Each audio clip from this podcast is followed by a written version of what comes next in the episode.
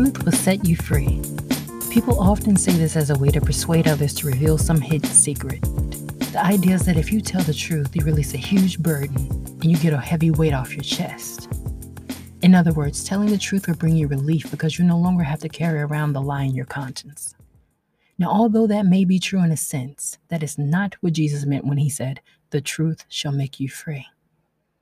In John chapter 8, he's speaking to a group of Jews, some who believed him and some who didn't.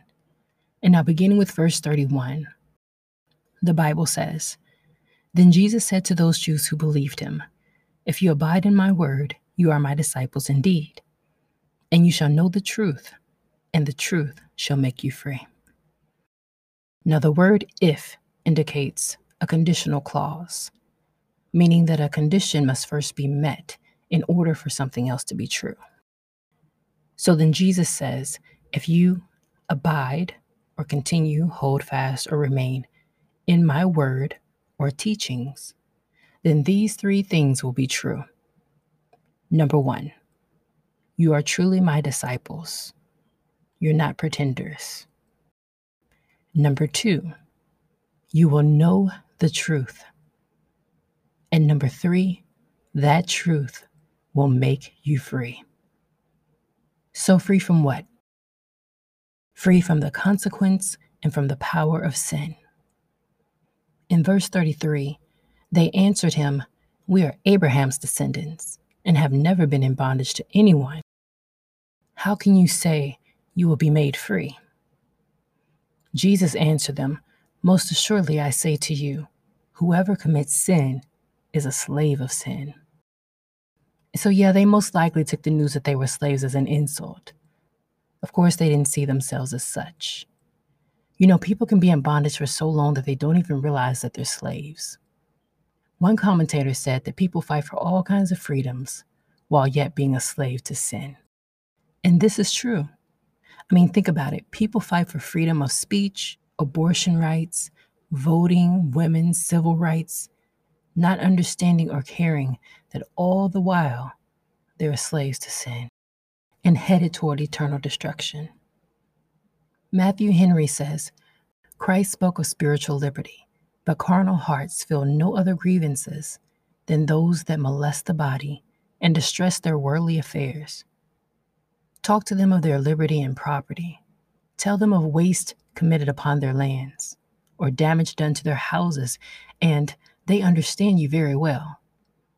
But speak of the bondage of sin, captivity to Satan, and liberty by Christ. Tell of wrong done to their precious souls and the hazard of their eternal welfare. Then you bring strange things to their ears. Jesus plainly reminded them that the man who practiced any sin was, in fact, a slave to that sin. And then he goes on and says, But often we see persons disputing about liberty of every kind while they are slaves to some sinful lust. Romans 6:16 6, says, "Do you not know that to whom you present yourselves slaves to obey, you are that one's slaves whom you obey, whether of sin leading to death or of obedience leading to righteousness? You know, if a person's life is more characterized by them constantly submitting to sin, practicing sin with no kind of resistance, then I think it's safe to say that that person is a slave to sin.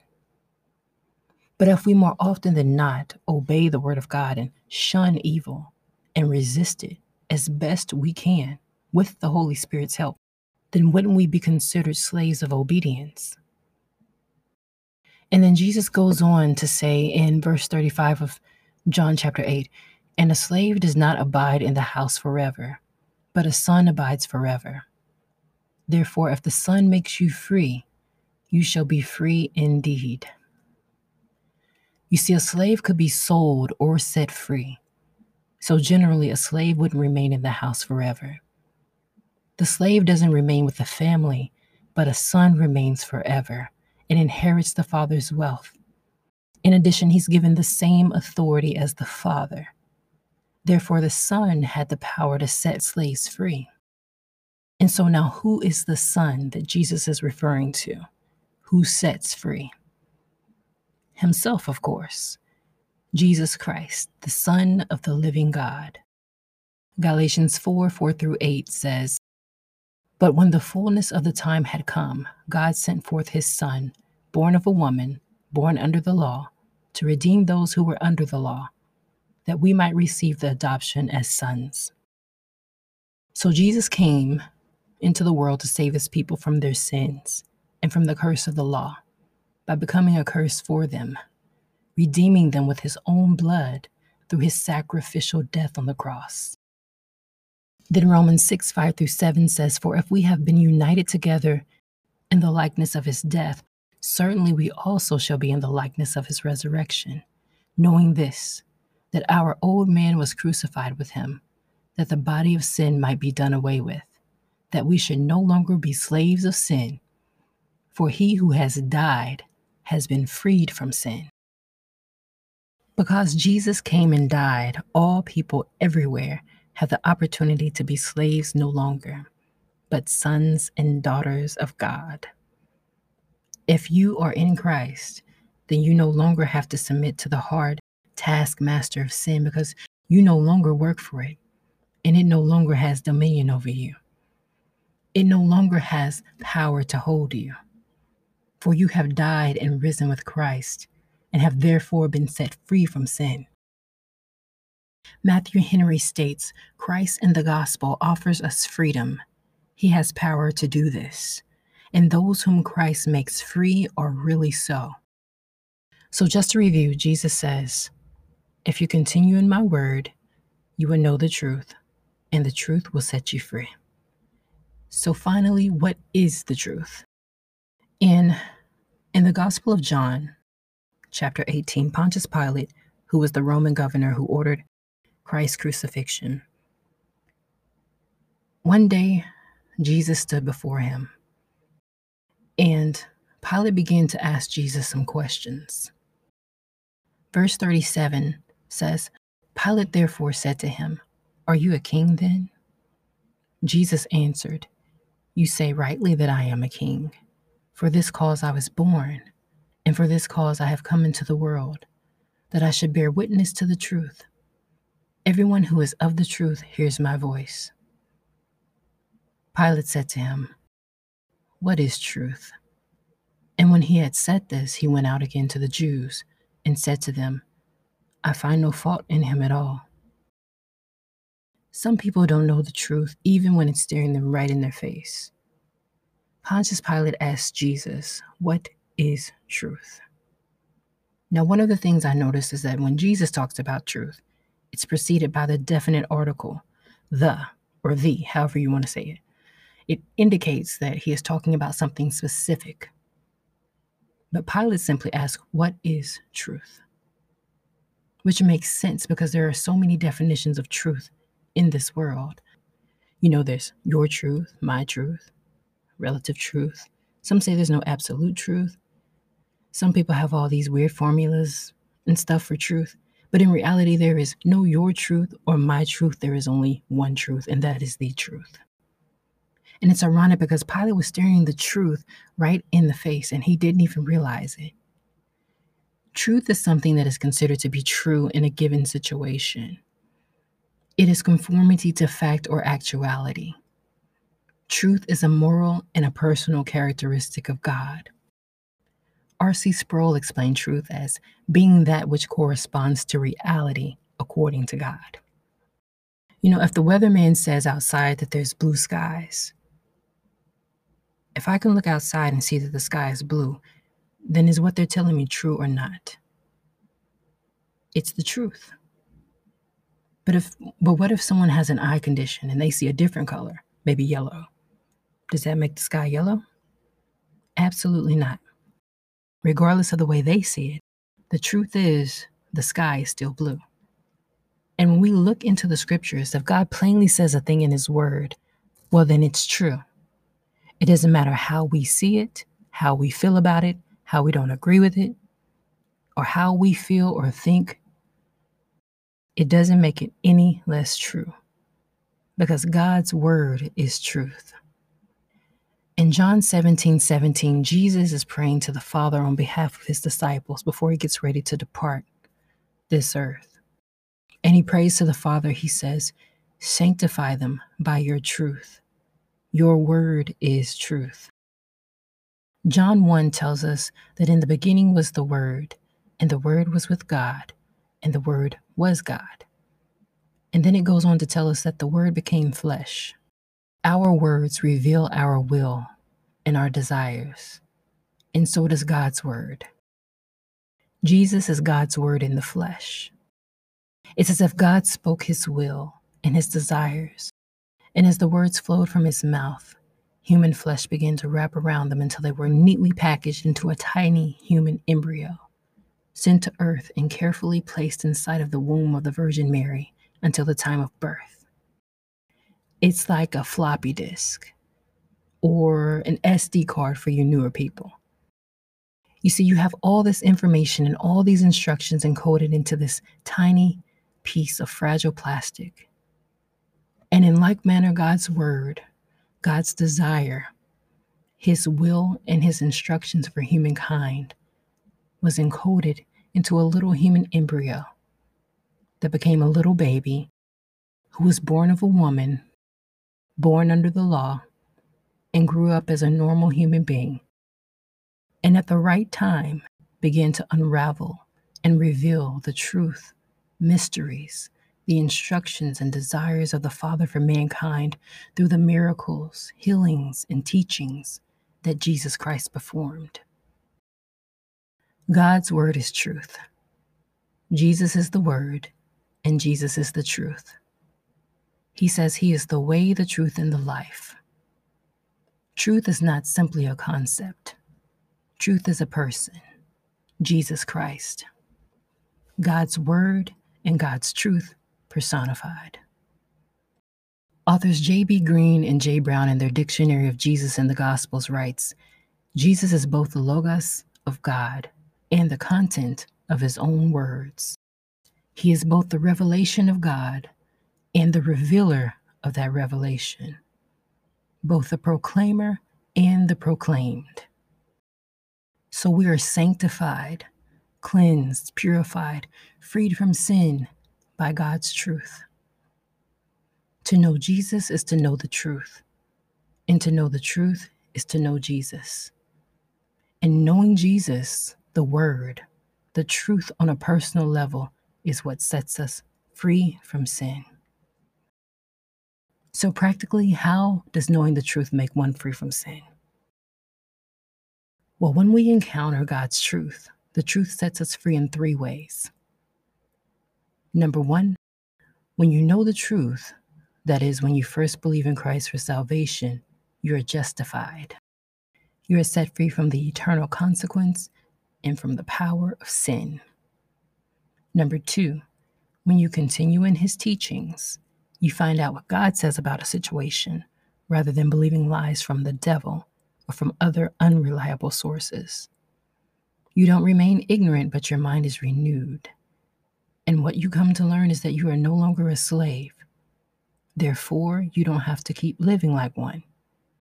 You see, a lot of true believers don't realize that they're free because they don't continue in his teachings, they don't continue in his word. They're not reading their Bibles, they're not listening to the preaching and teaching of the word, but they're spending time on things that don't promote spiritual growth, but rather help stunt their growth. You know, if you don't know the truth, then how can the truth make you free? See, even though their chains have been broken, and even though there's nothing holding them in that prison of sin, they still sit there, hopeless, because they're still in mental bondage. It's like being blindfolded and chained up in a dark, moldy basement.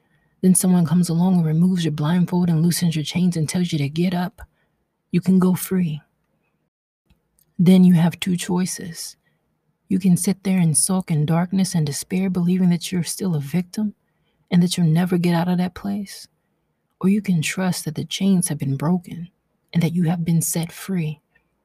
And you can get up and run out of that prison as fast as you can. In Acts 12, when the angel of the Lord came and raised Peter up and made his chains fall off his hands and told him to put on his shoes and his clothes and to follow him out, Peter didn't just sit there wallowing in self pity. No, Peter got up and he followed the angel out. You see, he realized that he was no longer in chains. He believed the word of the Lord that said he could leave, that said he was free. And he didn't even know if it was real or not, but he still obeyed. He knew he had the power to get up and get out, and that's what he did. He couldn't be held there any longer. Now, had he chosen to stay, it would have been his own choice. But he chose to get out. And when he got out the gate, he realized that he wasn't dreaming. Verse 11 says, And when Peter had come to himself, he said, Now I know for certain that the Lord has sent his angel and has delivered me from the hand of Herod and from all the expectation of the Jewish people. That's why scripture tells us to renew our minds in order to be transformed, and so we will not conform to the world. Because only then will we come to ourselves like Peter, and then we'll be able to say, Now I know for certain that the Lord has delivered me from the hand of Satan and from all the power of sin. Many believers are constantly asking God to free them from this or to free them from that. But if they have been born again and received the Holy Spirit, then they are already free. They just got to get up and walk out of that prison, which is done through the power of the Holy Spirit in cooperation with us, continuing in His Word and obeying it. And by responding to the Spirit's conviction, by repenting as we go and putting His teachings into practice. And now it may be difficult at first, but relying on the power of the Holy Spirit, we should begin to resist temptation to sin by standing on the truth that is the Word, which is able to combat all the lies of the enemy. Speak the Word of God, speak it out loud, trusting it to give you victory. Submit to God, resist the devil, and he will flee from you. Read the Word, listen to it Meditate on it, trust it. Get it deep down within you any way you can. Hide it deep within your heart. Trust me, it works. You know, I know what it means to be a slave to sin. To not want to do something to a point to where you're crying, wondering why you're doing it, wondering why you keep doing something that you don't want to do, and why you can't stop. But I want to tell somebody who's listening right now that you can be free. And as you get to know the truth, you will begin to understand that you have been given power to trample upon serpents and scorpions and over all the power of the enemy. You will come to find out that greater is He that is in you than He who is in the world. And you'll begin to realize that you no longer have to submit to the power of darkness, but that you can command it to flee. And the more you get to know Jesus, the more you learn about who he is and what he's done for you, and about his character, his holiness and righteousness, his meekness and humility, his love compassion, and faithfulness to you and me, even though we don't deserve it, the more you will grow to love Him. Those who love Him and appreciate what He's done for them, they strive to live pleasing to Him, which includes turning away from the sin that He hates, even though it's sometimes a struggle. But aren't we a people who struggle for love? Don't we put up a fight for those who we hold dear to us. Real love is impassive. Love puts up a fight. And greater love has no man than this that he lay down his life for his friends. Jesus laid down his life for us. Therefore, we fight for our relationship with him and we fight against sin because we love him. And it's only because we realize that He first loved us without any strings attached. And that love is ultimately what breaks the power of sin over our lives. You see, freedom doesn't come from fasting 40 days and 40 nights. It doesn't come from memorizing John 3:16. It doesn't come from praying 10 times a day and asking the congregation to pray for your deliverance every week or by crying and weeping, asking God to take your addiction away from you. But freedom, real freedom, comes through a relationship, one in which we seek to know, to please, and to love our Lord and Savior, Jesus Christ, who is the only truth that can set us free. I pray that you'll search the scriptures for yourself to see whether these things are true. And until next time, continue to preach the gospel so we can all go home. God bless you and take care.